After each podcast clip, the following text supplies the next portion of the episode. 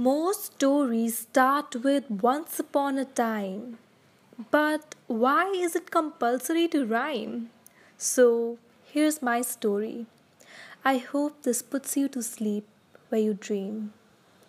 Once upon a time, in a land far, far away, there lived a prince who was happy and gay.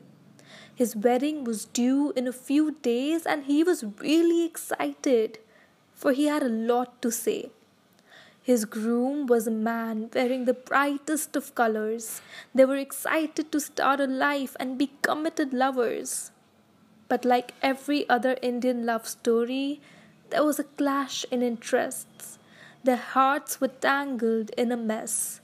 Shattered and broken, they wanted to rest, they wanted to fight.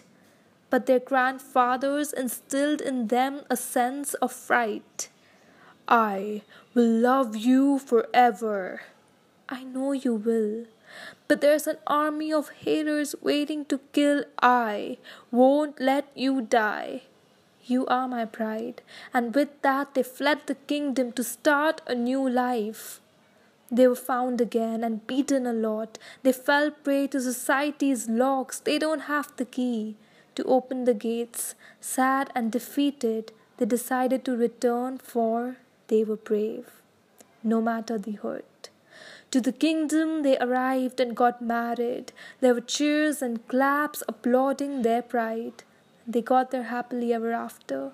I'm sure you will too.